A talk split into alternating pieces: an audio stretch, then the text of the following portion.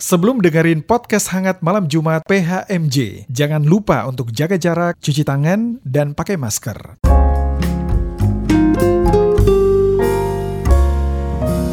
Podcast hangat malam Jumat. Halo Sobat Hangat, kembali lagi nih di PHMJ Podcast Hangat Malam Jumat. Wah, bersama saya Kevin Jonathan akan menemani Sobat Hangat baik yang ada di rumah atau mungkin yang ada di perjalanan atau masih di kantor. Nah, atau di mana pun nih Sobat Hangat berada pada malam hari ini. Jangan lupa ya tetap menjalankan protokol kesehatan. Sobat Hangat, malam ini masih dalam rangka pendidikan. Kita bakal ngomong ini tentang pendidikan yang ada di jemaat kita. Seperti apa ya pendidikan yang ada di jemaat kita GPIW Kasih Karunia? Nanti kita perjelas ya. Sekarang kita udah kedatangan narasumber dari pengajar pendidikan agama Kristen di GPIB Kasih Karunia. Siapa sih pengajarnya? Yuk kita kenalan. Halo, apa kabar Kak Adel dan Kak Rizky? Baik-baik, sukacita karena lagi libur. Iya. Kak Rizky gimana Kak kabarnya Kak? baik, baik, sehat, sehat. Puji Tuhan, dua baik ya. Gimana nih sehari-hari sibuk apa nih kalau gitu kalau boleh tahu? Dari Kak Adel dulu Kak. Eh, kesibukannya aku mengajar, Mhm. mengajar bahasa Inggris. Oke. Itu setiap hari. Wah. Dan juga pelayanan. Pelayanan juga ya, puji Tuhan. Kalau Kak Rizky gimana Kak? Sibuk kerja, Kerja ya Kak? pelayanan sama kayak Kadel. Wah, puji Tuhan. Nah, di studio PHMJ pada malam hari ini nggak hanya bertiga aja nih.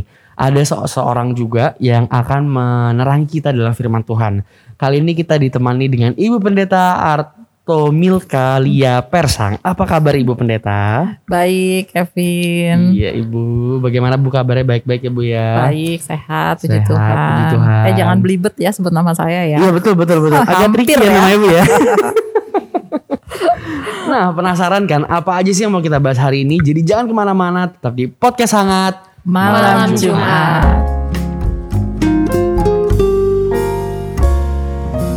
Podcast hangat malam Jumat. Kembali lagi di podcast hangat. Malam. Malam Jumat. Nah, Kak Adel dan Kak Rizky, kita mau nanya-nanya nih seputar PAK. Apa sih itu PAK? Kalau eh, sobat-sobat hangat masih pada penasaran nih ya, PAK itu singkatan dari Pendidikan Agama Kristen. Nah, kalau misalnya boleh tahu, Kak Rizky sama Kak Adel ini kalian berdua tuh sebagai apa sih? Kalau misalnya boleh, Kak Rizky duluan Kak. Kakak sebagai apa sih Kak di sini Kak? Aku sebagai pengajar untuk anak kelas 3 SD. Oke, anak kelas 3 SD ya. Oke, kalau misalnya Kak Adel, Aku sebagai koordinator PAK dan juga pengajar kelas 9. Oke, itu ada kelas 3 sama kelas 9. Berarti kalau misalnya boleh tahu PAK sendiri ini tuh apa sih Kak Adel? Kalau misalnya boleh tahu nih ya, maksudnya ini pendidikan agama Kristen tuh bedanya apa sama PA, PT, sama semuanya itu gimana Kak?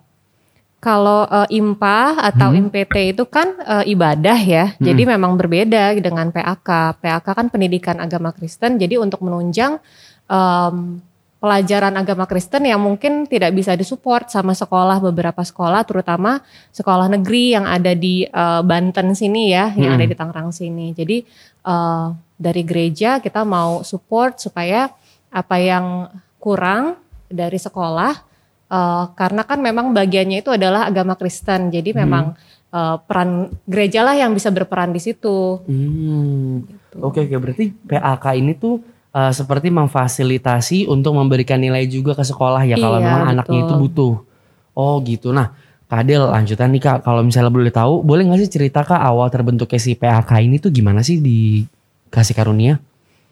Awal terbentuknya eh, sebenarnya untuk menjawab kebutuhan ya, karena memang dulunya seperti tadi kita sudah bicarakan, memang ada anak-anak dari sekolah negeri, terutama sekolah pemerintah yang memang membutuhkan nilai agama Kristen dari luar, eh, dari tempat mereka beribadah gitu. Hmm. Nah kalau dulu eh, biasanya mereka eh, ikut IMPA, terus mereka dengarkan firman, lalu kan secara berkala setiap eh, misalkan pertengahan semester, akhir semester kita adakan ulangan berdasarkan materi firman yang disampaikan begitu. Hmm. Nah eh, karena itu kan memang dibutuhkan kerajinan anak-anak juga ya, karena kan Mm-mm. eh, materi yang keluar di ulangan itu adalah apa yang mereka dengarkan di setiap minggunya. Jadi kita juga memang mengharuskan anak-anak itu untuk hadir di ibadah IMPA.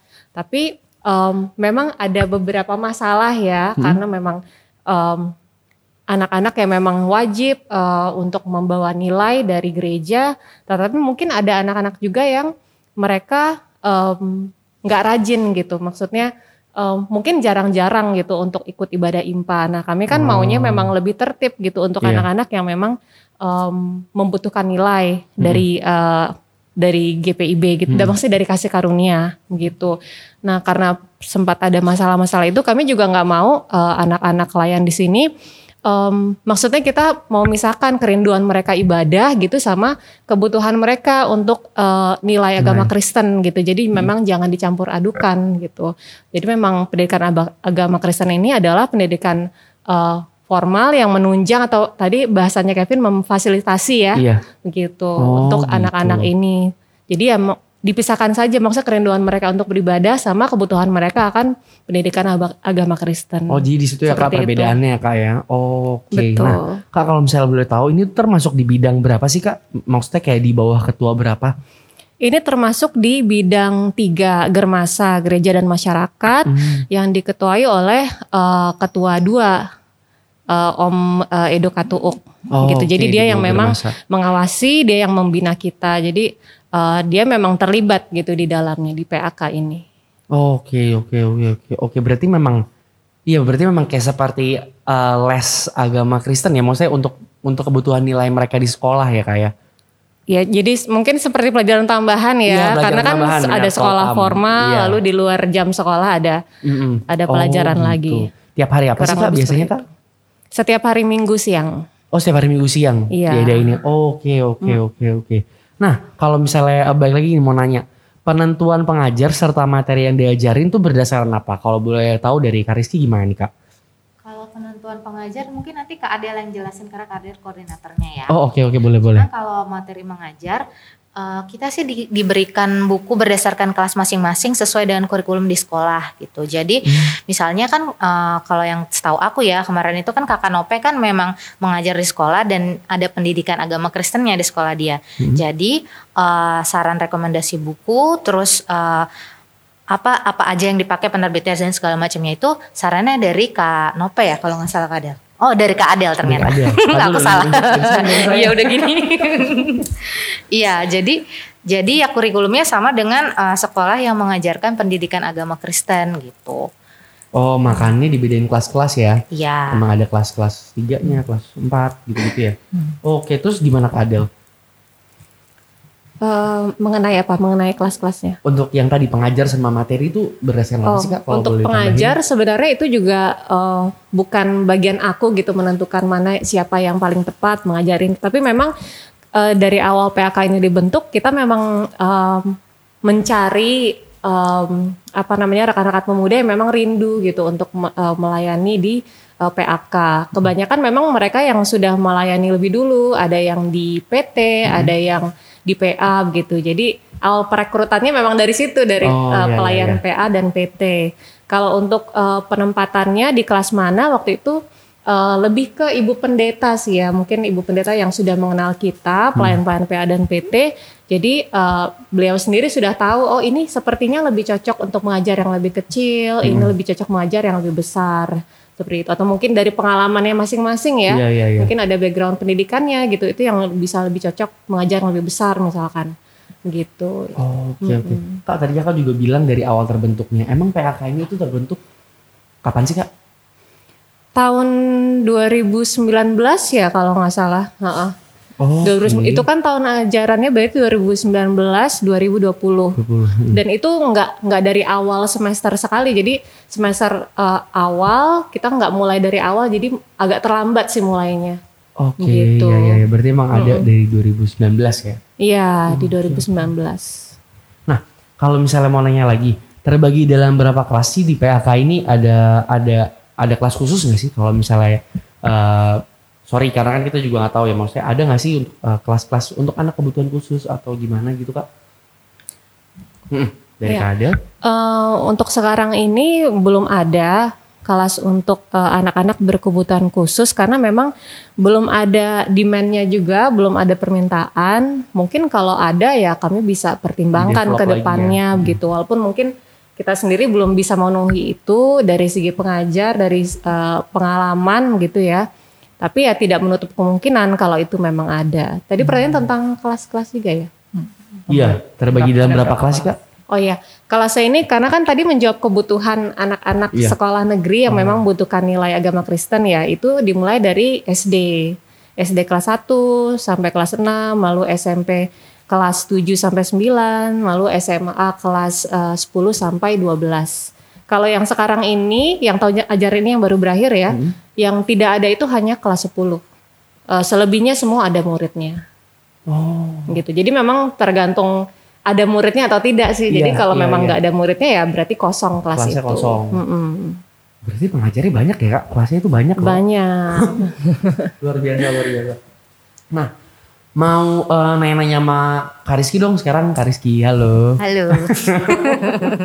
Kariski, mau nanya-nanya dong. Kalau misalnya kakak kan sebagai pengajar nih kak. Mm-mm. eh, tadi dibilang juga mulai di 2019. Mm-mm. Terus seperti yang kita tahu ya, 2019 sampai 2020, terus sekarang 2021 kita lagi ada pandemi nih. Itu perbedaannya apa sih kak? Kelas-kelasnya dari sebelum pandemi sampai sudah pandemi sekarang. Hmm, Oke, jadi sebelum pandemi itu aku ditempatin di kelas 2 SD. Oke. Sesudah pandemi itu di kelas 3 SD. Jadi Hmm, beda tuh, satu. Ya, ha. Sebelum pandemi itu kita kan ngajarnya di kelas ya. Jadi anak murid itu setelah sekolah minggu setelah IMPA Mhm. langsung eh, ikut yang ikut PAK langsung ikut PAK. Oh, Biasanya oke. gitu. Hmm. Jadi nanti ya dibagi per kelas-kelas gitu, ngajarnya langsung kayak ngajar biasa di sekolah atau tempat les gitu. Hmm. Cuman kalau yang kelas 2 itu kan memang anak-anaknya kan nulis kan belum terlalu cepet ya. Iya. Jadi memang harus dibantu gitu. Eh, ditungguin, didiktein. Nah, kalau misalnya sekarang kelas 3 eh, mereka kan dari Zoom.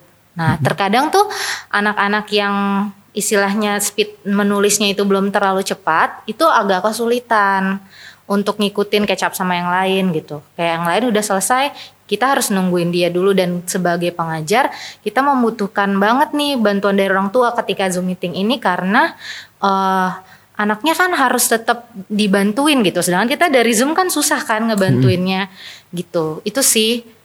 Hmm, Oke, jadi kalau misalnya boleh direk- boleh direcap tadinya itu tuh dibagi per kelas-kelas gitu ya kak, benar kelas kayak les gitu ya. Tadi kayak pelajaran tambahan kelas offline gitu ditanyain dan itu lebih diliatin ya sama gurunya kan kita bisa nungguin. Kalau emang ada yang telat eh, lama nulis kita bisa tungguin. Sekarang tuh semua ternyata via zoom.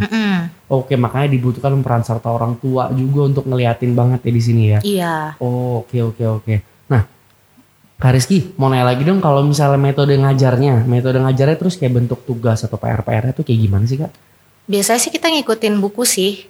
Uh, cuman terkadang ada tugas-tugas yang sifatnya kreatif. Uh, misalnya gini, lagi ngajarin tentang saya cinta lingkungan gitu. Hmm.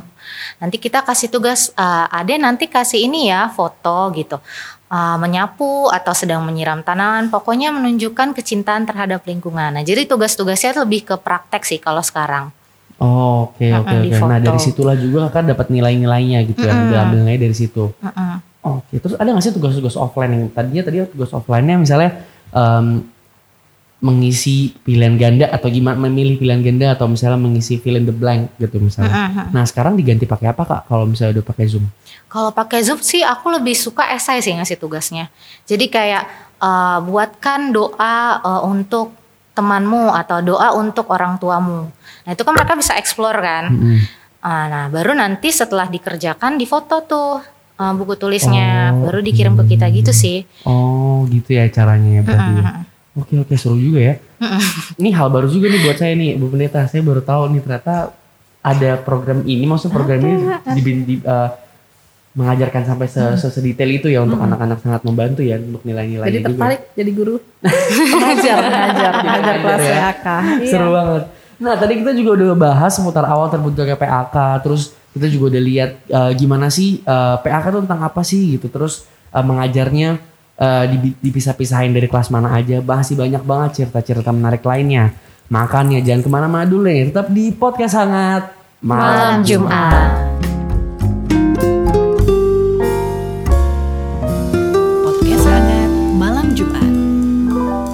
Masih di podcast hangat Malam, Malam Jumat. Nah, tadi di segmen 1 dikatakan kalau misalnya kelas PAK itu dimulai dari kelas 1 SD sampai 3 SMA atau kelas 12 bener ya. Kayak nah kalau misalnya boleh tahu, tadi Kak Rizky tuh kalau nggak salah pegang kelas 3 ya, Kak. Ya Terus betul. kalau Kak Adel pegang kelas 9. Nah, tiap kelas itu berarti ada gurunya masing-masing ya, Kak ya? Iya. Hmm, kalau misalnya kayak gitu berarti Kak Rizky di kelasnya Kak Rizky itu ada berapa orang Kak? Ada empat siswa. Uh, ada empat berarti Kakak punya anak didik empat nih Kak? Mm-mm. Oh gitu. Terus kalau misalnya Kak Adel, Kalau aku tadinya dua, Mm-mm. cuma masuk ke semester kedua yang satu sudah nggak butuhkan lagi, jadi tinggal satu. oh berarti ada kemungkinan ya Kak Adel ya eh, di setiap kelasnya itu anak-anaknya tuh beda-beda. Jadi misalnya tadi Kak Rizky misalnya anaknya ada empat, Iya, terus nanti misalnya di kelas empat anaknya cuma ada dua, kayak iya gitu. pasti jumlah berbeda-beda. Oh, Oke, kalau misalnya kayak gitu nanti di tahun ajaran baru Kak, tahun ajaran baru nanti misalnya kelas 5 sama kelas 6. Lagi nggak ada nih angkatan itu yang kelas 5 sama kelas 6 itu gimana Kak? Eh, memang sesuai kebutuhan aja. Jadi kita buka kalau memang ada muridnya, maka kita akan sediakan pengajarnya. Makanya kita juga umumkan di eh, warta jemaat ya, kalau memang ini terbuka eh, bukan hanya untuk warga gereja kita, tapi juga bisa mengajak mungkin eh, ada warga gereja kita yang tahu eh, teman-teman eh, dari eh, anaknya, teman sekolahnya membutuhkan juga, tapi mungkin nggak nggak ada wadahnya bisa ke kita begitu. Jadi menarik. memang terbuka. Oh, berarti emang udah terbuka untuk eh, anak murid dari luar gereja juga ya Kak? ya? Betul. Oh. Coba baiknya memang sekitar sini ya, gitu. Mhm. Oh Iya. gitu ya ya. Berarti let's say eh, di tahun ini ada Kak kelas yang bolong, nggak ada muridnya? Yang tadi aku sebutkan kelas 10 ya, nggak ada muridnya. Oh, nggak ada muridnya Tapi kelas 10 ya? Hmm. eh, kalau tahun depan kan berarti eh, naik ya, misalkan dari Iya, yang ke benar. 9 ke 10, 10 ke 11 begitu dan bisa jadi yang kosong tahun ini nanti terisi. Iya, Eh, bisa jadi yang mungkin eh, tahun ini banyak, mungkin nggak ada. Jadi tergantung memang kebutuhannya. Kita juga belum tahu nanti akan ada yang masuk lagi eh, murid-murid baru atau enggak. Hmm, gitu gitu. Ya ya ya, Kak. Oke, gitu berarti pendaftarannya tiap tiap kapan sih Kak? Pendaftaran tahun baru gitu, tahun ajaran baru. Eh, sebentar lagi kan memang mau berakhir ya eh, tahun ajaran ini. Jadi memang kita sudah eh, membuka kesempatan untuk siapa pun yang memang mau daftar. Jadi supaya jangan terlambat, jangan sampai mereka ketinggalan pertemuan-pertemuan awal ya. Jadi lebih awal lebih baik untuk daftar. Jadi kita juga bisa eh, memastikan oh pengajar yang membutuhkan itu ada berapa begitu. Oh, Oke. Kalau misalnya ada teman-teman di luar sana nih eh, membutuhkan, tapi udah keburu mulai kelasnya, apakah bisa dikonsultasiin untuk masuk kelasnya atau harus tunggu semester baru? Eh, itu kita ngalamin sih kemarin gitu. Hmm. Jadi mungkin hitungannya per setengah semester ya begitu. Karena kan yang diujikan itu kan biasanya materi setengah semester begitu. Oh, per tiga Heeh. bulan gitu ya. Mm-mm. Kan kalau di sekolah juga ada mid semester kan Mid semester, gitu. iya. Jadi kalau misalkan em, dia tiba-tiba nih mau datang gitu mau butuh nilai kita sudah dekat dengan mid semester, oh belum bisa, tapi nanti kamu bisa ikut di akhir semester. Di akhir Gitu. mid semester itu Nggak, mulai di akhir semester kan mid semesternya berakhir, baru lanjut ke setengah semester selanjutnya. Iya. Itu kan namanya akhir semester. Nah itu Oh, dia boleh lanjut. Paham, paham. Iya, iya, iya, Gitu. iya, iya. Oke, oke, oke. Menarik ya kayak gitu ya. Nah, Kak, berarti kalau misalnya kayak gitu kan dari kelas 3-nya Kak Rizky sama dari kelas 9-nya Kak Adel itu kan beda be- beda topik pasti kan. Pasti. Nah, data itu dibilangin kalau misalnya disebut berkali-kali kita sih ikutin buku ya, kita sih ikutin buku ya. Nah, bukunya tuh maksudnya gimana sih Kak? Emang ada buku sendiri-sendiri Kak atau gimana tuh Kak? Maksudnya Kalau bukunya dari buku, mana? kalau bukunya memang karena anak-anak yang membutuhkan nilai ini adalah anak-anak dari sekolah pemerintah, sekolah negeri, Mm-hmm. eh, maka kami sesuaikan juga gitu kebutuhannya dengan kurikulumnya yaitu dari eh, Kemendikbud. Kebetulan memang bukunya itu juga tersedia bebas gitu dari Oh. eh, dari pemerintah kita, jadi mudah juga didapatkan em, bentuk e-booknya gitu. Kami juga Hmm. tidak menutup kemungkinan sih akan beli versi cetak mungkin ya Hmm. di tahun ajaran selanjutnya. Tapi untuk sekarang kami pakai yang versi e-book dan Hmm. itu tersedia untuk semua kelas dari kelas 1 sampai dengan eh, kelas 12. Semuanya ada. Oh, emang berarti dari eh, kem- eh, Kementerian eh, Kemendikbud juga emang udah ada bukunya, Ada. udah tersedia bukunya. Tersedia. Oke, jadi patokannya dari situ. Mm-mm, gitu karena betul. biasanya memang yang membutuhkan ini dari eh, dari teman-teman atau anak-anak yang eh, sekolahnya di sekolah negeri misalnya Sekolah gitu negeri, ya. betul. Oh, oke oke. Jadi emang bukunya juga ada gitu ya. Kurikulumnya Ada. juga jelas memang ada Hmm, gitu ya. Betul. Oke oke oke oke. Wah, menarik banget sih kalau kayak gitu ya. Nah, Kak Rizky mau nanya dong Kak ke Kak Rizky. Kak selain Kak Rizky nih, Kakak kan tadi pengajar kelas PAK kelas 3. Siapa-siapa aja sih Kak yang jadi pengajar nih Kak di situ? Di kelas-kelas Ada lain misalnya. kebanyakan sih dari ini ya kakak layan PA. Nah, kan Oh, Oke. untuk ngajar satu kelas 1 sampai kelas 6 tuh kakak layan PA. Mhm. Terus ada Bu Anita juga ya Kak Adel ya. Disebutin Sama- satu-satu aja kak.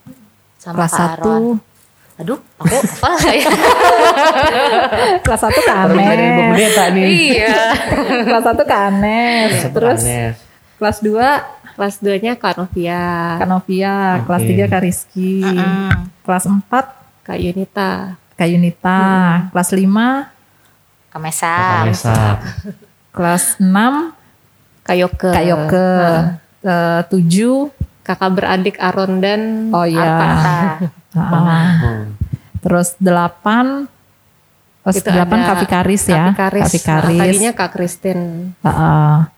Oh ya tadinya Kak Kris Mm-mm. Kak Kristin, Kak Kristin lagi cuti melahirkan, Mm. terus diganti Kak Vikaris, terus eh 9 Kak Adel, Aku, mm. Eh, 10 nggak ada, 11 eh, Bu Anita, 12 eh, Ibu Pinkan, Pangaribuan. Oh, oke banyak banyak support dari luar juga ya berarti oke gitu ya. Oh iya iya iya iya iya. menarik menarik. Nah kalau misalnya kayak gitu kak, eh, mau nanya dong Kak Adel kalau misalnya Kak Adel sama Kak Rizky, kalau eh, berarti di satu kelas itu hanya ada satu pengajar. Iya Iya. betul. Oke kalau misalnya nanti ketika hari misalnya let's say hari Minggu gitu pengajar yang ter- pengajar tersebut nggak bisa, apakah apakah ada pengajar pengganti atau gimana nih kak? Ada sih, ada shadow teachernya. Oh ada shadow teacher juga di Betul. situ. Jadi Kak Rizky juga sekarang punya shadow, shadow Tadinya teacher. Kak Rizky uh, shadow, Shadow teacher, teacher. tapi sekarang sudah um, me- memang memegang kelas dia. Oh, Tahun lalu ah. aku shadow teacher. Iya tahun lalu. tahun lalu shadow teacher. Oh, berarti wah. Menarik juga ya. Berarti nggak langsung jadi teacher, berarti langsung ada shadownya dulu, belajar dulu gimana, baru kalau udah siap jadi teachernya. Sebenarnya sih kebanyakan karena um, ada yang mungkin punya kerinduan mengajar tapi nggak bisa full time um, memberikan waktu setiap minggu. Nah orang-orang seperti ini tetap kita tampung nanti jadi shadow teacher. Jadi ketika ada kebutuhan yang berhalangan, jadi mereka ini yang bisa menggantikan. Oke, Gitu. oke. Wah, Terus menarik kerennya kalau shadow teacher itu bisa masuk di kelas mana pun. Betul. Oh, ya, wow. jadi kalau yang kosong kelas 3 ya siapin materi kelas 3, yang kosong kelas ti- eh, 11 masuk di kelas 11 gitu. Oke, berarti memang harus, harus belajar ini banget ya keren kan? ya. Wow, Ibu mantap. pendeta juga kalau nggak ada shadow teacher turun tangan ini Oh soalnya. iya, itu bener tuh, saya pernah tuh. Oh, ibu pernah tuh ceritain. Jadi waktu itu nggak lagi nggak ada pengajar. Eh, yang ngajar waktu itu beberapa lagi nggak bisa, Hmm. lalu shadow teacher udah ngajar semua. Termasuk kalau nggak salah waktu itu eh, ada beberapa diaken ya yang mendampingi eh, kelas PAK ini, mereka juga udah masuk kelas semua, masih tetap kurang.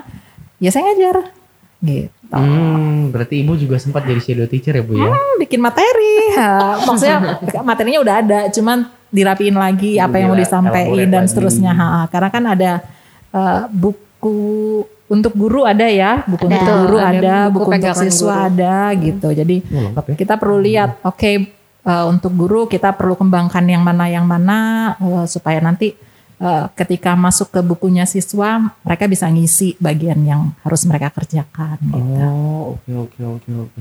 Nah tadi em, itu kan tadi merupakan satu dari kendala yang ada nih eh, di, di, di, di, di kesehariannya PAK gitu kan. Nah kalau misalnya boleh tahu nih Kak Adel aku mau nanya. Kak Adel kalau misalnya boleh tahu em, kendala apa sih yang sering dialami para pengajar nih? Sekarang kan tadi udah dibilang tuh udah pakai aplikasi Zoom meeting sekarang. Jadi kendala yang sekarang ya. Mm-mm. Kalau Kalau yang untuk sekarang- Adel sendiri, Terutama untuk pertama kali karena kan aku koordinator jadi mengalami bagaimana sulitnya mengarahkan gitu terutama kan eh, karena waktu itu bukan cuma em, memakai aplikasi Zoom atau platform seperti itu ya eh, kelas online untuk eh, PAK tapi juga untuk sekolah dan semuanya kan mengalami adaptasi ya Betul. eh, terutama orang tua gitu yang tadinya tinggal ah antar anak ke sekolah gitu terima Hmm. beres sekarang harus terlibat penuh begitu. Iya, benar. Nah itu yang agak sulit sih sebenarnya. Mungkin ada beberapa yang belum terbiasa menggunakan teknologi seperti itu. Terutama PAK kita kan menggunakan Zoom dan sistemnya beda sama em, Zoom yang dipakai untuk ibadah dan yang lain-lain. Karena mereka harus daftar dulu gitu. Eh, emailnya akan didaftarkan nanti eh, akan dapat link masing-masing gitu yang akan dikirim ke email mereka yang sudah didaftarkan. Nah itu yang yang jadi kesulitan buat mereka gitu karena harus dapat linknya eh, dari email dan beberapa mungkin kesulitan ini linknya yang mana sih gitu dan oh, kadang sudah berhasil satu pertemuan lalu yang selanjutnya masih bingung ini dapat dari mana lagi nih Oh, gitu. minggu biasa linknya beda-beda. Eh, linknya harusnya sama gitu, cuma mungkin mereka bingung aja dan atau mungkin link yang lama itu nggak di save kan, Hmm. Betul. jadi mereka berharap setiap minggu itu ada email Hmm. gitu, jadi Oh, oke, oke. itu agak sulit Em, waktu pertama kali ya gitu. Hmm, iya, iya, iya. Iya. Oke. Kalau dari Kak Rizky gimana nih Kak? Ada pengalaman nggak sih Kak? Eh, perkara kendala yang eh, Kakak alami gitu? Device sih biasanya ya. Teknis banget. Kayak misalnya karena mereka kan masih SD kelas 3 ya jadi kalau ada kendala ada trouble gitu kan jadinya kan mereka tanya kita gitu kayak kak kak gini-gini kan misalnya nggak ada suara nih misalnya Oh, nggak ada bener, suara. bener. Aku nggak bisa ngomong tapi dia nggak ada suaranya. Terus kan aku yang dari jauh nah, menangkap gitulah ya. Oh, iya. job-jobnya Membaca mereka bibirnya, gitu iya, kan. benar. oke dia nggak bisa ngomong. Terus aku juga bingung mau bantuinnya gimana kan. Kadang kayak coba pencet unmute-nya dulu deh gitu. Kan mereka masih nyari-nyari juga. Makanya kalau nggak ada orang tua sebenarnya kalau untuk anak kelas SD kelas 2 kelas 3 wah itu PR banget gitu kan. Iya, iya, iya. Terus ditambah lagi eh, terkadang kayak gangguan sinyal gitu kan. Sinyalnya nggak bagus. Nah itu juga ganggu apa ya jadi kendala juga. Sama paling ini ketika misalnya orang tua eh, kita kan ada komunikasi sama orang tua ya kan kak. Jadi kayak misalnya anak anaknya nggak datang nih hari ini misalnya otomatis kita akan japri dong Eh, tante om eh, si A hari ini nggak ikut kelas eh, PAK ya? Aku bilang gitu. Karena nggak ada kan? Maksudnya nanyain apakah sakit? Atau berkendala apa? Gitu kan terus pas orang tuanya bilang ya kak aku nggak punya kuota. Nah di situ aku yang kayak ya mau gimana? Oh, jadi iya, bingung kan? Iya, bener, Nah, bener, kayak bener, gitu kendala-kendalanya. Oh wow, oke oke oke. Nah kak, tadi kakak juga bilang kalau misalnya, em, tadi Kak Rizky juga bilang kalau misalnya makanya butuh banget pendampingan orang tua gitu kan. Nah oke gini gimana sih kak cara mengkomunikasikannya ke orang tua ketika ada eh, masalah atau pernah nggak sih punya masalah sendiri dalam mengkomunikasikan ke orang tua? Kalau dari Kak Rizky gimana kak? Sebenarnya sih eh, orang tua kalau di kelas aku ya cukup aktif gitu. Maksudnya ketika aku bilang "Eh, tante, karena sebelum kelas itu aku selalu ada grupnya bersama dengan orang tua khusus kelas aku. Aku selalu bilang tante nanti ada kelas ya jam segini gitu. Terus nanti tante-tantenya sama om-omnya balas kan, oke oke oke. Nah biasanya yang sulit itu ketika anak-anak tuh disuruh buka Alkitab. Oh, Nah, oke. banyak kan tuh Alkitab tuh ya, kitabnya buka Mazmur, bingung lah mereka kan, mau dicari di mana ini Mazmur gitu. Nah, kalau misalnya ada orang tuanya di situ kan enak, orang tuanya langsung bukain gitu, Oke. cepat kan jadi prosesnya. Nah, ada eh, salah satu siswa gitu, orang tuanya nggak standby nih, terus dia nyari-nyari gitu kan lama. Eh, ah, kamu udah dapat belum? Kan yang lain udah dapat nih. Belum kak, tunggu ya. Terus Mazmur di sebelah mana kak? Bingung kan jelasinnya iya, di iya. mana Mazmur? Alkitabnya juga halamannya beda kan? Terus kayak ah coba ditanya sama papa atau oma yang ada di rumah bawa Alkitabnya, bilang bukain Mazmur segini gitu. Ntar dia pergi tuh lari ke oma atau papanya baru dibuka baru dia balik lagi kayak gitu gitu. Jadi Oh, kalau untuk kelas 2 kelas 3 tuh memang butuh banget pendampingan orang tua gitu. Oke oke oke oke. Nah oke gitu tuh eh, berarti besar banget ya dukungan, dukungan orang tua ya. Nah mungkin berbeda nih kalau misalnya aku tanya ke Adel nih. Kalau Adel kan tadi nge-handle eh, kelas 9 gitu kan. Nah, kalau kelas 9 gimana Kak Eh, kendala-kendala komunikasi dengan orang tuanya?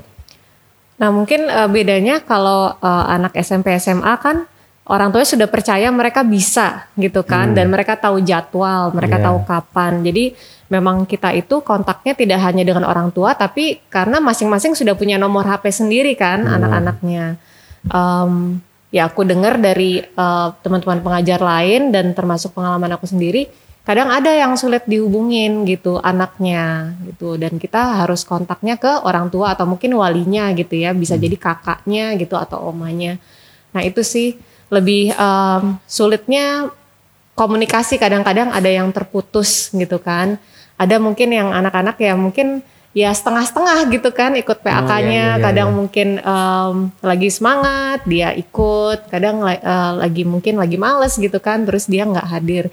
Cuma mungkin yang bikin kami kesulitan kalau em, nggak ada jawabannya gitu kita coba tanya Oh, iya, kenapa nggak masuk? Gitu. Atau mungkin dikasih tugas eh, tapi nggak ada jawabannya atau mungkin eh, nggak ada tindakannya gitu. Itu yang sulit sih sebenarnya. Hmm, oke oke oke oke. Menarik menarik menarik. Nah, kak mau nanya dong dari kak Ada sendiri. Pasti kan kalau misalnya dalam mengajari PAK ini ada dong hal menarik yang eh, atau yang lucu gitu, yang yang yang berkesan gitu di di di, di- untuk kakak sendiri gitu. Terus ada juga mungkin eh, tantangannya gitu. Nah itu gimana sih kak? Boleh dong kak cerita kak sharing kak? Dari pengalaman pribadi ya. Iya. Eh, yang lucu. Yang menarik dulu apa deh, ya? yang menarik dulu yang lucu gitu. Kadang-kadang memang suka ada celtuk, celtukan-celtukan sih terutama waktu aku ngajar eh, dulu yang kelas 4 gitu kan ada yang satu anak yang memang dia eh, lumayan terbuka gitu suka cerita gitu. Jadi kadang-kadang dengar komennya suka ketawa sendiri aja gitu Eh, kadang cerita bagaimana di sekolah atau bagaimana di rumah tapi misalkan papa mama aku begini gitu ataupun di sekolah aku begini loh kak gitu. Jadi kadang kita suka suka lucu sendiri aja gitu sama eh, cerita-cerita mereka. Dan dulu waktu masih offline kadang kita harus nungguin mereka kan belum dijemput gitu. Kadang orang tuanya juga lupa jemput gitu. Oh Jadi- lucu banget. kadang mungkin bukan lupa atau lagi sibuk ya lagi sibuk jadi kita harus tunggu. Tapi ya kita nggak masalah sih itu kan juga bagian dari uh, pelayanan kita gitu. Kalau yang sekarang uh, aku karena ngajarnya yang sudah besar ya terutama yang sekarang ini sebenarnya nggak banyak kendala sih. Oke oke Gitu. oke oke. Lebih lebih lebih lebih unik unik yang kemarin kemarin waktu ngajarin anak-anak kecil berarti ya. Tapi senangnya setelah uh, baca-baca materi kelas 9 ini ya, aku jadi suka flashback gitu sama kehidupan remaja aku dulu gitu. Jadi karena kan banyak materi untuk sharing-sharing tentang bagaimana mereka mengenal diri sendiri gitu. Terus bagaimana uh, mereka bersikap terhadap lingkungan begitu. Jadi aku suka jadinya cerita kalau Kadel dulu begini loh, kalau kamu gimana? Karena kan kayaknya mereka bisa lebih uh, apa namanya? ngerasa terbuka sama kita kalau kita sendiri pun uh, mau bercerita gitu. Iya, oh, ternyata benar-benar. kakaknya juga punya pengalaman kok seperti ini gitu. Kadang mereka juga suka mesti di trigger pakai contoh gitu. ya. Iya, dikasih contoh. Akhirnya mereka jadi, oh iya, aku juga ada nih Ada kak pengalaman nih, gini. gini-gini. Heeh. Iya, iya, iya. Atau mungkin cerita temennya, bukan cerita dia sendiri gitu. Oh iya iya iya. iya. Menarik ya. Beda Nah, generasi soalnya. Iya bener ya beda-beda ya. Dan tadi waktu uh, uh, Kak Adel cerita Karis itu ngangguk aja. Iya bener-bener cerita cerita cerita lucu Kak Adel ngangguk gimana Kak kalau Kak Adel Kak? Iya, eh Kariski Eh, dong. sorry. Aduh. Iya. Jadi iya bener yang dibilang sama Kak Adel gitu. Kalau Kak Adel kan sempat ngajar kelas 4 kan tadi katanya. Nah, Hmm. kalau di tempatku yang kelas 3 ini juga sama. Jadi mereka tuh lucu karena mereka tuh polos gitu. Suka Oke. cerita yang lucu-lucu. Kayak misalnya waktu itu kan aku tanya nih, "Eh, adik-adik pasti punya hobi kan? Punya gitu Iya. kan. Ini ceritanya mau nyangkutin eh, antara hobi dengan melayani Tuhan nih ceritanya Oke, ya kan. Terus ada satu yang bilang, aku suka main bola kak gitu. Oh nanti bisa bikin ekskul ya. Jadi kayak pemuda kita kan ada klub bulu tangkis, nah, nanti kamu bikin klub bola. Jadi bisa akrab sama yang lain, nah kayak gitu. Terus pas ditanya nih ke anak yang satu ini nih, dia bilang, kamu hobinya apa? Makan kak. Di situ aku yang kayak, gimana? Nyangkutinnya. Terus ya kan, jadi kayak makan, oke hobinya makan. Terus kayak eh, ya udah nanti kamu ini aja ya kalau ada acara Natal jadi seksi konsumsi, aku bilang Oh, gitu. kan, karena nggak tahu mau nyangkutinnya gimana. Jadi nanti ya jadi siapin makanan, nanti eh, sambil siapin makanan kan ada makanan sisa, nah bisa dimakan tuh, aku bilang gitu kan. Terus adanya cuma, oh gitu ya kak, gitu. Dan ini percaya aja gitu, namanya kan anak kecil. Iya iya. iya. Terus kadang pertanyaan mereka tuh walaupun masih kecil ya kak, kritis-kritis banget. Oh gitu. Mm. Gimana gimana Kak? Kayak misalnya kemarin itu kita kan ada belajar tentang toleransi beragama nih ceritanya. Oke, ya. Hmm, jadi kita harus mengasihi walaupun agamanya berbeda, sukunya berbeda, rasnya berbeda. Nah terus kalau di setiap habis kelas kan aku tanya, adik-adik ada pertanyaan nggak gitu. Mulailah mereka kan bertanya-tanya. Sudah ada yang bilang gini, kak kak kan sekarang bulan puasa, aku harus gimana ya kak? Nah terus aku bingung kan, hah maksudnya harus gimana gimana deh? Gue bilang gitu. Terus kata dia, iya aku bingung semua orang puasa. Terus apakah aku harus puasa? Katanya gitu. Oke, wow, Karena lingkungannya kan semuanya muslim gitu. Terus aku bingung kan, nggak harus puasa sih, tapi gimana jelasinnya ya gitu.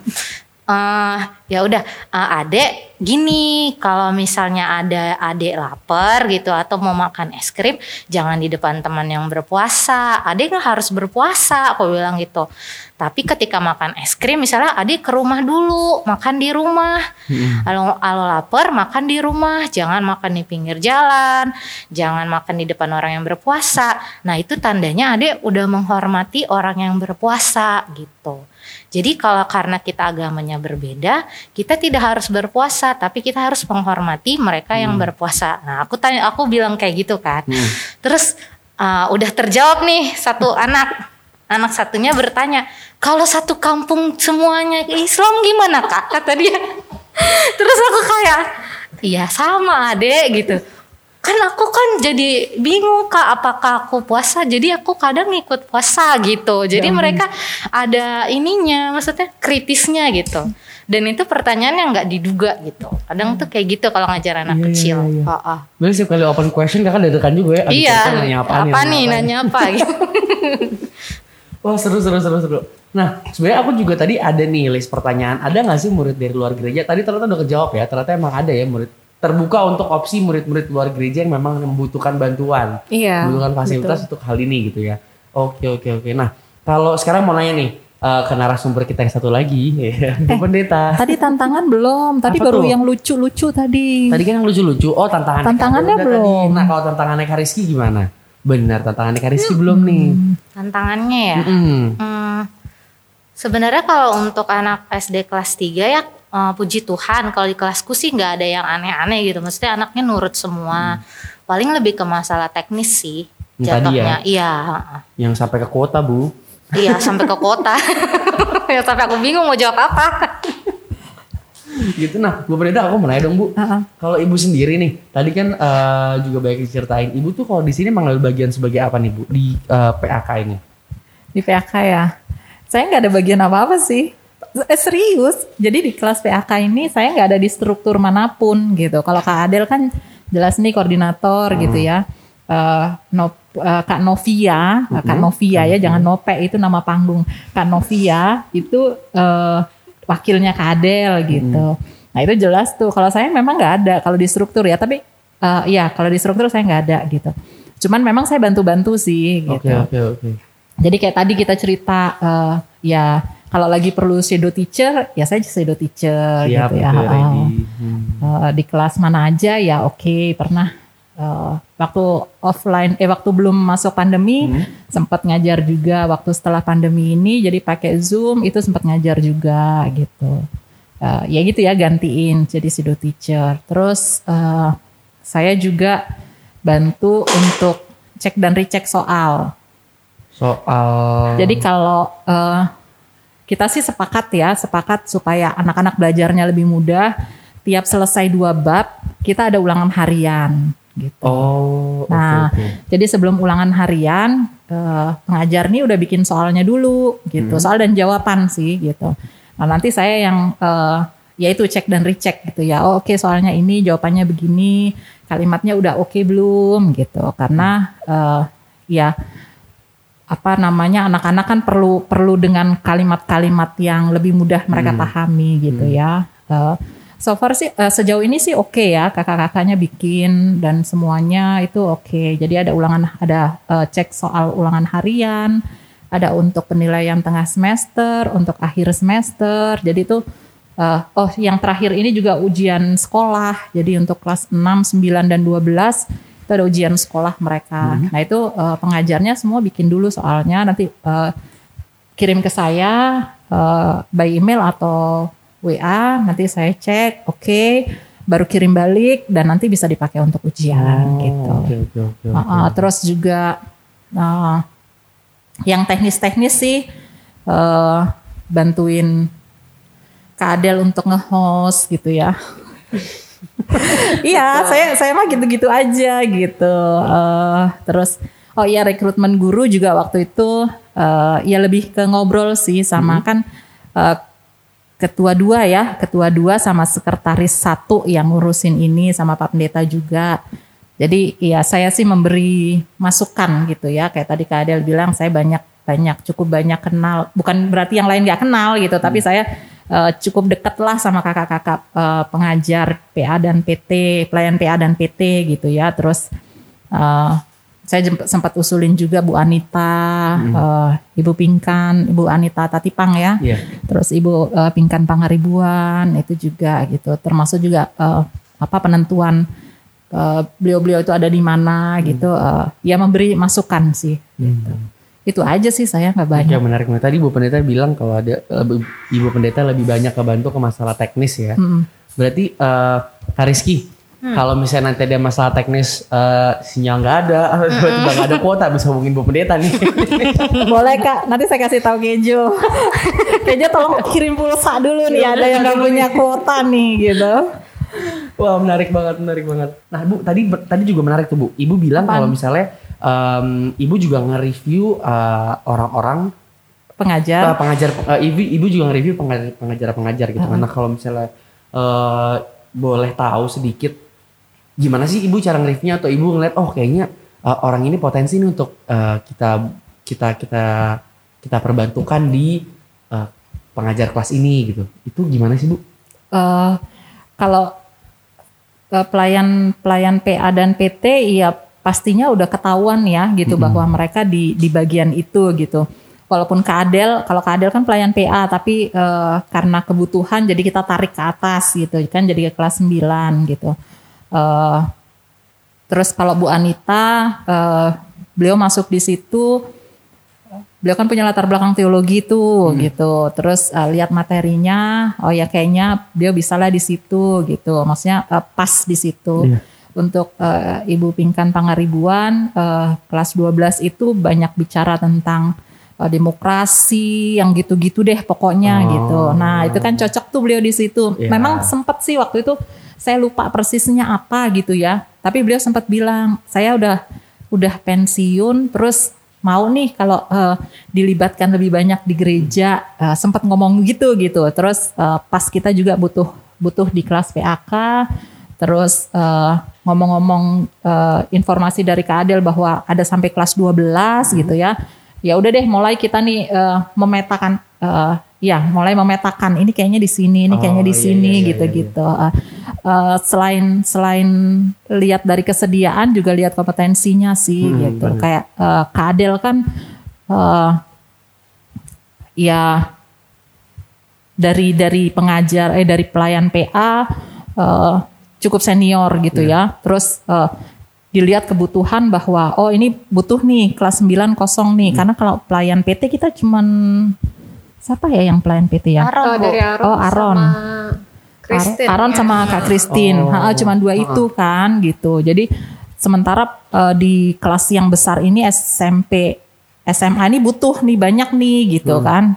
Eh, sementara di kelas PA udah terpenuhi ya udah Kak Adel kita tarik ke atas gitu. Oh iya iya iya iya. iya. Gitu. Terus eh, ya yang lain pelayan-pelayan PA yang lain kita eh, siapkan untuk pseudo teacher. Pseudo teacher ada Arta, ada Dimas gitu. Ha-ha. Oke oke. Jadi ya gitu sih. Eh, kalau Dimas, Dimas eh, memang ditaruh di shadow teacher karena eh, agak padat ya jadwal kerjanya dia. Jadi eh, ya udah shadow teacher dulu. Kalau memang ada kebutuhan beliau masuk gitu. Dengan jadwalnya beliau cocok ya oke masuk gitu. Harta juga terakhir-terakhir ini lebih banyak ngisi di kelas 7 ya. Harta karena eh, harusnya di kelas 7 itu Aron tapi Aron eh, rupanya terakhir-terakhir karena kepekerjaan jadi eh, agak keteteran di situ jadi kita tarik Arta ke situ gitu. Oke oke. Eh, dilihat itunya sih maksudnya oh ini bisa ini bisa gitu Situasi ya. kondisinya ya Bu ya. Oke, gitu. menarik menarik. Wah seru banget sih kalau misalnya kayak gitu menjadi pengajar di kelas PAK. Jadi eh, penasaran nih pengen ngeliat gimana sih kalau misalnya kelas PAK tuh jadi pengen lihat gitu Bu. Gimana sih nih oh kayak gini kelasnya kayak gitu. Jadi Boleh penasaran. silakan bergabung. Boleh. Sekalian Ya, aja ngajar Bu, sekalian ngajar. Oh boleh semester baru semester baru kan? Mungkin mau mulai dari host dulu gitu ya, Oh, terus boleh, nanti boleh. ngajar gitu. Mm, shadow teacher dulu. Iya, Tiap hari. Minggu jam 1 ya. Jam satu. Jam 1 hari Minggu jam 1 Yang penting internet ada kan ada kan di rumah kan? Melimpah bu kayaknya. Oh. Enggak, enggak. Oke, selanjutnya di segmen 3 kita juga mau bahas lagi nih masih banyak juga yang mau kita bahas tentang uh, pentingnya pendidikan agama Kristen dari sudut pandang teologis. Jadi jangan ke mana-mana, tetap di PHMJ Podcast Hangat Malam Malam Jumat.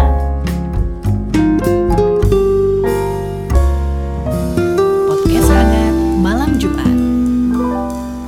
Masih bersama kita kita di sini nih ada Kak Adel, Kak Rizky, ada Bu Pendeta juga di Podcast Hangat. Malam Jumat. Nah, tadi udah dibilang kalau misalnya habis ini kita akan dengerin sudut pandang teologis dari Bu Pendeta. Tapi sebelum itu, sebelum ke Bu- Pendeta nih, eh, diriku mau bertanya dong ke Kak Adel sama Kak Rizky. Berbicara tentang pengalaman pribadi nih sekarang nih, kakak- kakak-kakak sendiri mengenal pendidikan agama Kristen mulai dari umur berapa sih? Kalau misalnya boleh tahu dari Kak Adel. Atau Kalau dari kelas aku, berapa gitu? eh, maksudnya pendidikan agama Kristen eh, sekolah gitu Iya, ya. heeh. Kalau di sekolah eh, itu dulu belum tersedia di SD karena aku kan eh, di SD negeri. Hmm. Tapi eh, ketika masuk ke SMP, SMA, swasta itu tersedia. Hmm. Gitu. Jadi waktu SD eh, belum ada nih kelas eh, agama pendidikan agama Kristen terpisah seperti ini yang disediakan oleh gereja kita ya. Hmm. Iya. Jadi dulu memang masih tergabung di eh, wadahnya PA gitu. Oh, Jadi oke, kita ikut oke. ibadah biasa, kita dengarkan firmannya nanti eh, materi ulangannya ya dari sana. Dari situ. Nah, eh, dari firman yang kita dengar di ibadah PA. Oke oke oke. Jadi Gitu. kakak sendiri juga punya pengalaman nih kalau misalnya dulu tuh eh, sempet bingung nyari nilai, kira ikut yang PA itu. Iya, Di jadi sebenarnya bukan itu sih ikut IMPA dulu, baru ternyata masuk SD ada kebutuhan. Ada kebutuhan itu, iya iya iya maksudnya itu. Oh, Oke oke. Kalau dari Kak Rizky gimana kak? Aku sempat di SD negeri sama kayak Kak Adel pengalamannya. Terus aku pindah kan kelas 5 SD ke SD swasta. Nah pas di SD swasta itu udah ada pendidikan agama Kristen di sekolah. Jadi kayaknya nggak butuh nilai lagi kan dari gereja. Oh Gitu. oke oke. Jadi kalau misalnya dari kakak sendiri, butuhnya itu untuk kelas 1, 2, 3, 4 ya. Karena kelas 5 pindah. Mm-mm. Oke berarti emang kakak-kakak berdua tuh punya pengalaman ya. Eh dulu waktu yang zaman SD-nya memang nggak ada, memang tidak terfasilitasi dulu kalau misalnya untuk agama Kristen sendiri ini dari dari sekolah misalnya gitu. Oke oke. Nah terakhir deh terakhir buat Kak Ada sama Kak Rizky. Ada nggak sih pesan atau ajakan gitu tentang pendidikan agama Kristen untuk eh, sobat hangat yang mungkin lagi dengerin kita nih pada malam hari ini? Gimana? Ayo ketawa-ketawa. Ayo siapa yang mau duluan? Terma- termasuk ajakan buat hostnya kak. Oh, betul. Jadi terbuka untuk siapa saja begitu. Iya. Apalagi yang memberi sinyal-sinyal sepertinya tertarik. benar benar. Ya, boleh Kak Adel mungkin duluan. Himbauannya eh, jadi mungkin eh, ada peluang besar gitu bagi siapa pun yang eh, punya kerinduan untuk melayani, mengajar anak-anak gitu. Jadi selain mengajar PA, PT, sebenarnya bisa juga mengajar di kelas PAK gitu. Jadi em, siapa pun yang berminat, terutama yang memang punya background ya, yang mengajar misalkan di sekolah atau mungkin punya eh, pengalaman di pelayanan anak gitu, atau mungkin di luar sana itu boleh kok untuk bergabung bersama kita. Kita eh, sangat terbuka gitu Open. dengan pengajar-pengajar baru karena memang ada kebutuhan dan bisa jadi eh, yang tadinya kita ada kelas kosong lalu kita butuh kelas lebih, berarti kan pengajar yang butuhkan juga lebih dan mungkin ada eh, teman-teman yang nanti eh, misalkan lebih sibuk dengan karirnya gitu. Jadi kita membutuhkan pengajar yang lebih. Iya iya iya. Kalau untuk em, anak-anaknya eh, seperti tadi aku sebutkan memang terbuka untuk umum gitu siapa pun yang memang membutuhkan pendidikan agama Kristen yang tidak bisa eh, difasilitasi sekolah tapi memang ada kewajiban untuk eh, memiliki nilai agama Kristen eh, kita terbuka gitu bagi siapa pun dari kelas 1 SD sampai dengan kelas 12 SMA. Kalau dari Kak Rizky sendiri mau nambahin apa nih Kak? Banyak udah sama Kak Adel semua. oh ini kali ya dari orang tua. Mm-mm. Nah jadi eh, kami sih dari pengajar PAK ya khususnya kalau untuk anak-anak SD gitu sangat banget dibutuhkan eh, pendampingan orang tua ketika sedang ada pelajaran agama Kristen gitu sih paling. Iya tadi dari ceritanya ya. Hmm, Oke oke sangat krusial ternyata dukungan orang tua di situ ya. Oke oke oke. Mantap kalau begitu. Nah terima kasih banyak nih kakak-kakak semuanya. Sekarang kita ke Bu Pendeta. Kita mau tahu dong Bu Pendeta tentang pentingnya pendidikan agama Kristen dari sudut pandang teologis Bu. Dari baik secara keluarga maupun secara umum nih Bu Pendeta. Gimana nih Bu? Iya, eh, jadi pertama kita harus eh, sadari gitu ya bahwa eh, pendidikan agama Kristen itu berakar dari tradisi pengajaran umat Allah di Perjanjian Lama. Uh, itu dimulai khususnya ketika uh, mereka ada atau masuk tanah perjanjian.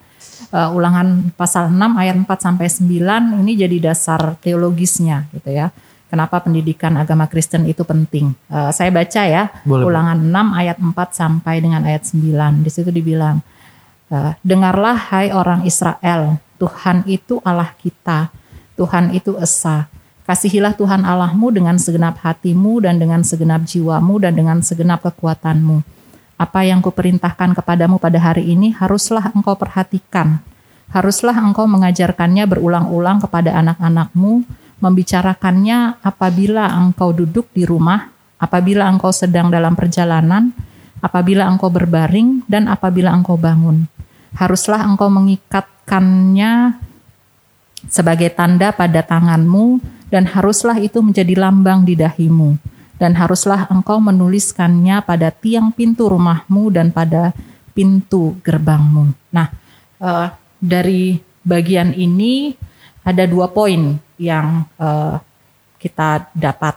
Yang pertama bahwa uh, inti pengajaran uh, agama Kristen atau inti pengajaran itu sendiri adalah prinsip iman. Jadi uh, pertama pendidikan agama Kristen itu belajar atau uh, mengajarkan tentang pengenalan akan Allah. Jadi kan tadi dibilang tuh di awal ya uh, dengarlah orang Israel gitu ya Tuhan itu Tuhan Allah kita Tuhan itu esa gitu. Jadi pertama kali yang kita perlu ingat bahwa ya ini nih pengajaran tentang Allah gitu, tentang Tuhan gitu. Itu prinsip pertama gitu. Jadi isi pengajarannya itu tentang Allah. Lalu yang kedua adalah dengan metode pengajarannya gitu. Jadi kita nggak cuma bicara isinya apa, tapi bagaimana cara menyampaikannya. Uh, tentang metode pembelajarannya uh, itu dimulai dari keluarga. Tadi kita sudah uh, dengar dibacakan gitu ya. Ayat 7, ayat 8, ayat 9 itu disampaikan. Itu harus diajarkan berulang-ulang. kapan berulang-ulangnya? Waktu duduk, waktu berbaring, waktu perjalanan, waktu bangun gitu ya. Bahkan dibilang jadikan tanda di tangan, lambang di dahi gitu. E, ikat atau tuliskan di pintu rumah, di pintu gerbang gitu ya. E, ini semua jadi e, metode atau menjadi cara gitu ketika e, pendidikan agama Kristen ini dilakukan gitu. Dan ini tidak hanya di dalam keluarga gitu ya, tapi juga dalam kehidupan ritual atau dalam kehidupan uh, atau dalam uh, lembaga agama gitu. Kalau pada uh, perjanjian lama itu di bait Allah gitu ya itu harus uh, jelas gitu bahwa itu dasarnya gitu. Nah, dari sini dari bagian ini lalu kemudian berkembanglah pengajaran-pengajaran ini uh, menjadi bagian yang tetap penting tapi uh, lebih luas dalam kehidupan umat. Uh, kita bisa lihat di Mazmur 78 ayat 1 sampai 72 uh, itu berisi tentang pengajaran, pengajaran sejarah iman gitu ya di situ ada uh, disebutkan tentang uh, kenapa pengajaran itu perlu ada gitu. Untuk apa itu gitu. Di situ jelas dikatakan ayat 1 sampai 4 bahwa ya pengajaran itu supaya uh, umat itu mengenal, supaya umat itu tahu atau umat itu uh, memahami tentang uh, sejarah umatnya, tentang apa yang terjadi pada nenek moyangnya gitu. Jadi uh, kita adakan bukan terus tiba-tiba ada plek gitu kan gitu. Hmm. Tapi ada ada sejarah yang mendahului, ada orang tua, ada orang tua dari orang tua kita dan seterusnya gitu. Nah, kita perlu belajar dari itu gitu. Ayat 6 sampai ayat 8 di situ diceritakan tentang perbuatan-perbuatan Allah di masa lalu gitu.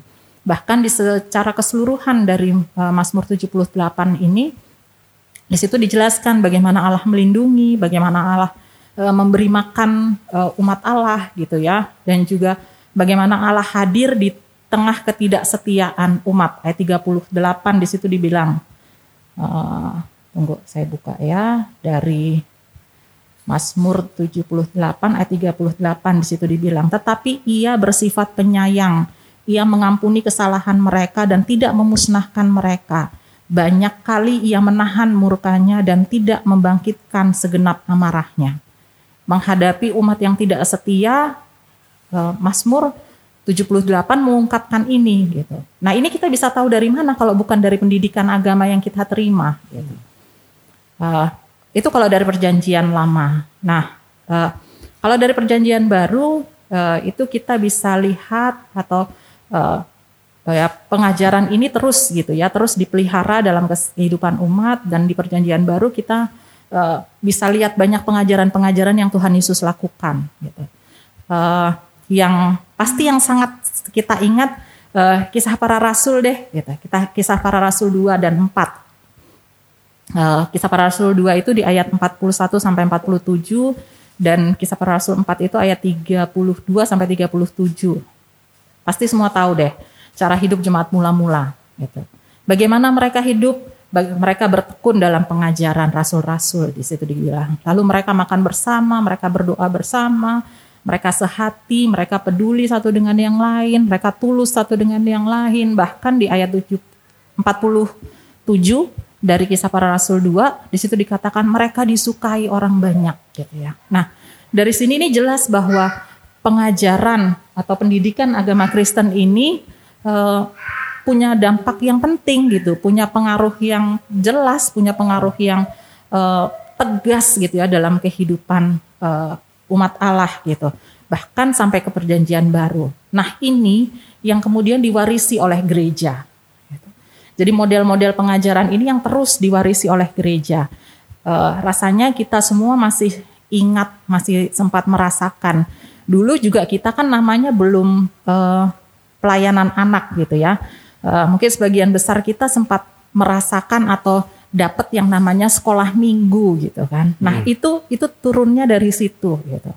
Bahkan sampai sekarang masih ada beberapa gereja yang masih pakai istilah sekolah minggu. Kenapa? Itu pengajaran itu yang terus dilanjutkan. Gitu. Kalau kita kan sekarang di eh, GPIB pakainya eh, kalau yang hari Minggu untuk anak-anak itu kan kita ibadah Minggu gitu. Karena memang kita mau memisahkan bahwa eh, kita nggak bisa tuh ambil nilai dari eh, dari ibadah gitu. Makanya gereja khususnya kita GPIB Kasih Karunia berinisiatif untuk membuat kelas PAK ini gitu. Kenapa? Karena memang itu penting, itu kebutuhan tadi Kak Adel dan Kak Rizky sampaikan itu kebutuhan gitu. Kita menjawab kebutuhan itu. Dan kebutuhan itu menjadi bagian yang penting karena ya memang ada yang harus diturun wariskan. Yang eh, mungkin di PA kita bisa anak-anak bisa belajar tentang firman Tuhan, tapi eh, kalau di PA itu kan lebih sifatnya lebih ke ibadah gitu ya. Ada nyanyi, ada puji Tuhan dan penyampaiannya lebih ke hal-hal praktis yang anak-anak bisa pahami. Sementara kalau di eh, pendidikan agama Kristen itu eh, dia lebih pada pembelajarannya gitu. Makanya ada tadi eh, sempat disinggung ada ulangan harian, ada penilaian tengah semester, penilaian akhir semester gitu ya. Bahkan untuk yang kelas 6, 9 dan 12 ya ada eh, ulangan ah eh apa ujian akhirnya ada gitu. Gitu. Jadi eh, ya itu dia memang sangat dan amat penting. Gitu Kejo. Menarik banget ya Bu. Jadi benar-benar dari prinsipnya sendiri pendidikan tuh dimulai eh, dari tahun tentang Allah tadi Bu Kleti juga bilang. Terus dari metode pembelajarannya sendiri udah kelihatan kalau emang itu startnya tuh dari keluarga ya Bu Kleta ya. Iya. Oke sampai dibawa ke perjanjian baru banyak banget yang Tuhan lakukan juga. Terus eh, sampai ajaran-ajaran Tuhan juga tadi Bu Pendeta bilang diturunkan sampai sekarang. Dan eh, pembelajaran itulah yang mengaruh, mem- berpengaruh jelas dan tegas kepada umat-umat pada saat sekarang kan Bu. Iya. Sampai pada diturunkan ke kita-kita ini makanya dulu ada istilah sekolah minggu. Yes. gitu ya Bu. Dan Iya. hadirnya PAK ini juga ternyata emang mem- merupakan jawaban dari kebutuhan yang ada ya kakak-kakak juga ya. Benar-benar jadi emang jawab kebutuhan yang ada. Makanya kita bikin kelas PAK wah sobat sangat menarik banget nih Bu. Eh, penjelasannya tadi kakak juga terima kasih banget penjelasan penjelasannya tadi Em, di podcast sangat pada malam hari ini kita juga udah ngebahas tentang PAK yaitu pendidikan agama Kristen dan tidak dirasa kita udah sampai di penghujung acara podcast ini nih Nah, eh, sebelumnya mungkin eh, dari Ibu Pendeta ingin eh, menambahkan Ibu gimana Bu? Eh, iya, itu tadi kan eh, bagaimana itu pentingnya gitu ya. Betul. Nah, nah, berikut mungkin bagaimana eh, yang perlu juga disampaikan gitu bagaimana eh, apa ya refleksi firman Tuhan gitu ya untuk semua bagian dari eh, pendidikan agama Kristen ini gitu. Boleh ya? Oke, boleh, boleh Bu, boleh Bu. Jadi ini refleksi firman Tuhannya gimana? Ah, ah. Jadi ada dua, dua, dua bagian yang saya mau ambil, dua bagian ayat gitu ya. Yang pertama dari Matius, Matius 18 ayat 6. Saya baca ya, Matius 18 ayat 6.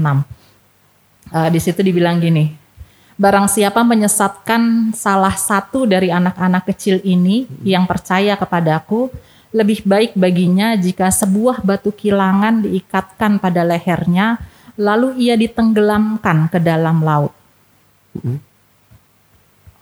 Dapat ya? Saya ulangi. Tetapi barang siapa menyesatkan salah satu dari anak-anak kecil ini yang percaya kepadaku, lebih baik baginya jika sebuah batu kilangan diikatkan pada lehernya, lalu ia ditenggelamkan ke dalam laut. Dengar ayat ini kira-kira gimana rasanya? Kejo, gimana rasanya? Langsa bu, jangan sampai kita menyesatkan orang gitu kan. gitu ya. Kenapa Kak Adel? Peringatan keras. Udah kali Eh, peringatan keras ya. Kalau dari Kariski apa? kalau Rizky apa Kak? Dengerin ini, Kak. Seram. Iya, apa? serem ya. Seram. seram. Nah itu gitu. Eh, makanya tadi saya bilang ini ini ini penting gitu. Eh, kita udah tahu nih bahwa yang kita ajarin ini harus yang bener gitu. Nggak bisa tuh eh, kita ya udahlah. Kelas PAK tuh ada bukunya anak-anak juga punya buku ya udahlah gitu aja. Nggak bisa begitu gitu. Jelas firman Tuhan bilang kalau kamu menyesatkan sampai ini yang nggak bener gitu ya.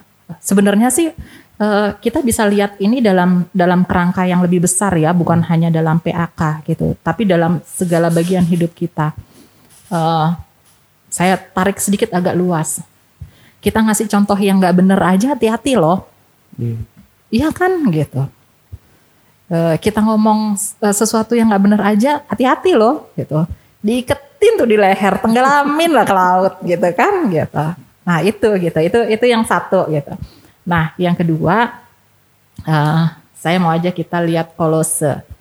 Kolose pasalnya yang kedua, ayat 6 sampai dengan ayatnya yang ketujuh. Situ dibilang gini, karena eh sorry, Kolose 2 ayat 6 sampai 7. Kamu telah menerima Kristus Yesus Tuhan kita. Karena itu hendaklah hidupmu tetap di dalam Dia. Itu ayat 6. Ayat 7, hendaklah kamu berakar di dalam Dia dan dibangun di atas Dia. Hendaklah kamu bertambah teguh dalam iman yang telah diajarkan kepadamu dan hendaklah hatimu melimpah dengan syukur. Nah, jadi udah tadi yang serem-serem udah gitu ya, gitu. Nah, sekarang kalau sedua ayat eh, 6 sampai 7 ini kita diingatkan gitu. Kita udah menerima nih. Menerima apa? Di situ dibilang kita telah menerima Kristus Yesus gitu. Nah, bicara tentang menerima Kristus Yesus ini sebenarnya kan bukan cuman kita gitu ya, bukan cuman eh, pengajar eh, kelas PAK, bukan cuman saya pendeta gitu. Tapi Keju juga kan udah menerima Tuhan kan, gitu. Begitu juga semua sobat hangat gitu yang percaya sama Tuhan sudah menerima Tuhan. Begitu juga anak-anak kelas PAK gitu. Yang sudah menerima Tuhan, kita udah menerima Tuhan ini. Nah, ayat 6 bilang kalau kita sudah menerima Tuhan jadi gimana? Hendaklah hidupmu tetap di dalam Dia. Maksudnya gimana hendaklah hidupmu tetap di dalam Dia? Itu dijelaskan di ayat 7. Nah, di ayat 7 di situ dibilang ah, kita hidup di dalam Dia yaitu berarti berakar, dibangun, lalu makin teguh dan eh, makin teguh dengan apa yang sudah diajarkan pada kita dan hati kita penuh syukur. Gitu. Jadi eh, dari semua bagian ini kita diingatkan bukan hanya hati-hati dalam pembicaraan, tapi kita semua eh, dalam pengajaran ya sorry ya. Jadi bukan hanya hati-hati di dalam pengajaran, tetapi juga dalam semua bagian hidup kita. Karena kita sudah menerima Tuhan dan ketika kita sudah ada menerima Tuhan, menerima pengajaran Tuhan, ya udah gitu. Kita harus semakin eh, berakar di dalam Tuhan, makin teguh dalam pengajaran dan hidup dengan penuh syukur. Begitu, Kevin. Oke, Bu Pendeta luar biasa sih penerangan eh, dari firman Tuhannya juga ya. Jadi tuh kakak-kakak semuanya gak boleh menyesatkan. Camkan baik-baik. Iya, terus itu kadang-kadang kadang-kadang suka gini. eh, sorry nih, nambah nambah nambah nih gitu. Eh, kadang-kadang kita tuh suka gini, eh, apa ya? Wah, baca apa yang bagus gitu ya. Terus kita langsung share atau kita bagi ke teman gitu ya atau kita eh, eh, post di sosial media kita gitu. Saya sih nggak anti ya dengan yang namanya kata-kata motivasi dan apalah itu gitu. Saya nggak anti yang gitu. tapi tolong lihat sesuai nggak dengan pengajaran Tuhan gitu. Itu juga penting loh gitu. Apalagi untuk kita ya gitu. Sebagian kita yang sudah jelas-jelas uh, terima Tuhan, kita sudah dewasa di dalam Tuhan, kita perlu lihat itu gitu. Nggak boleh sembarangan gitu. Bukan berarti kalau kita udah lihat judulnya bagus lalu kemudian kita post ternyata di belakangnya paling bawahnya ada kata-kata yang uh, tidak mewakili itu gitu ya. Nah, itu kita perlu perlu hati-hati gitu. Begitu. Terima kasih. Terima kasih. Nah, dengan berakhirnya juga tadi eh, renungan firman Tuhan dari Ibu Pendeta, kita juga udah sampai di penghujung podcast ini nih. Semoga apa yang kita share di sini dapat memberi pengetahuan tambahan untuk pendengar dan menjadi berkat juga bagi kita semua ya.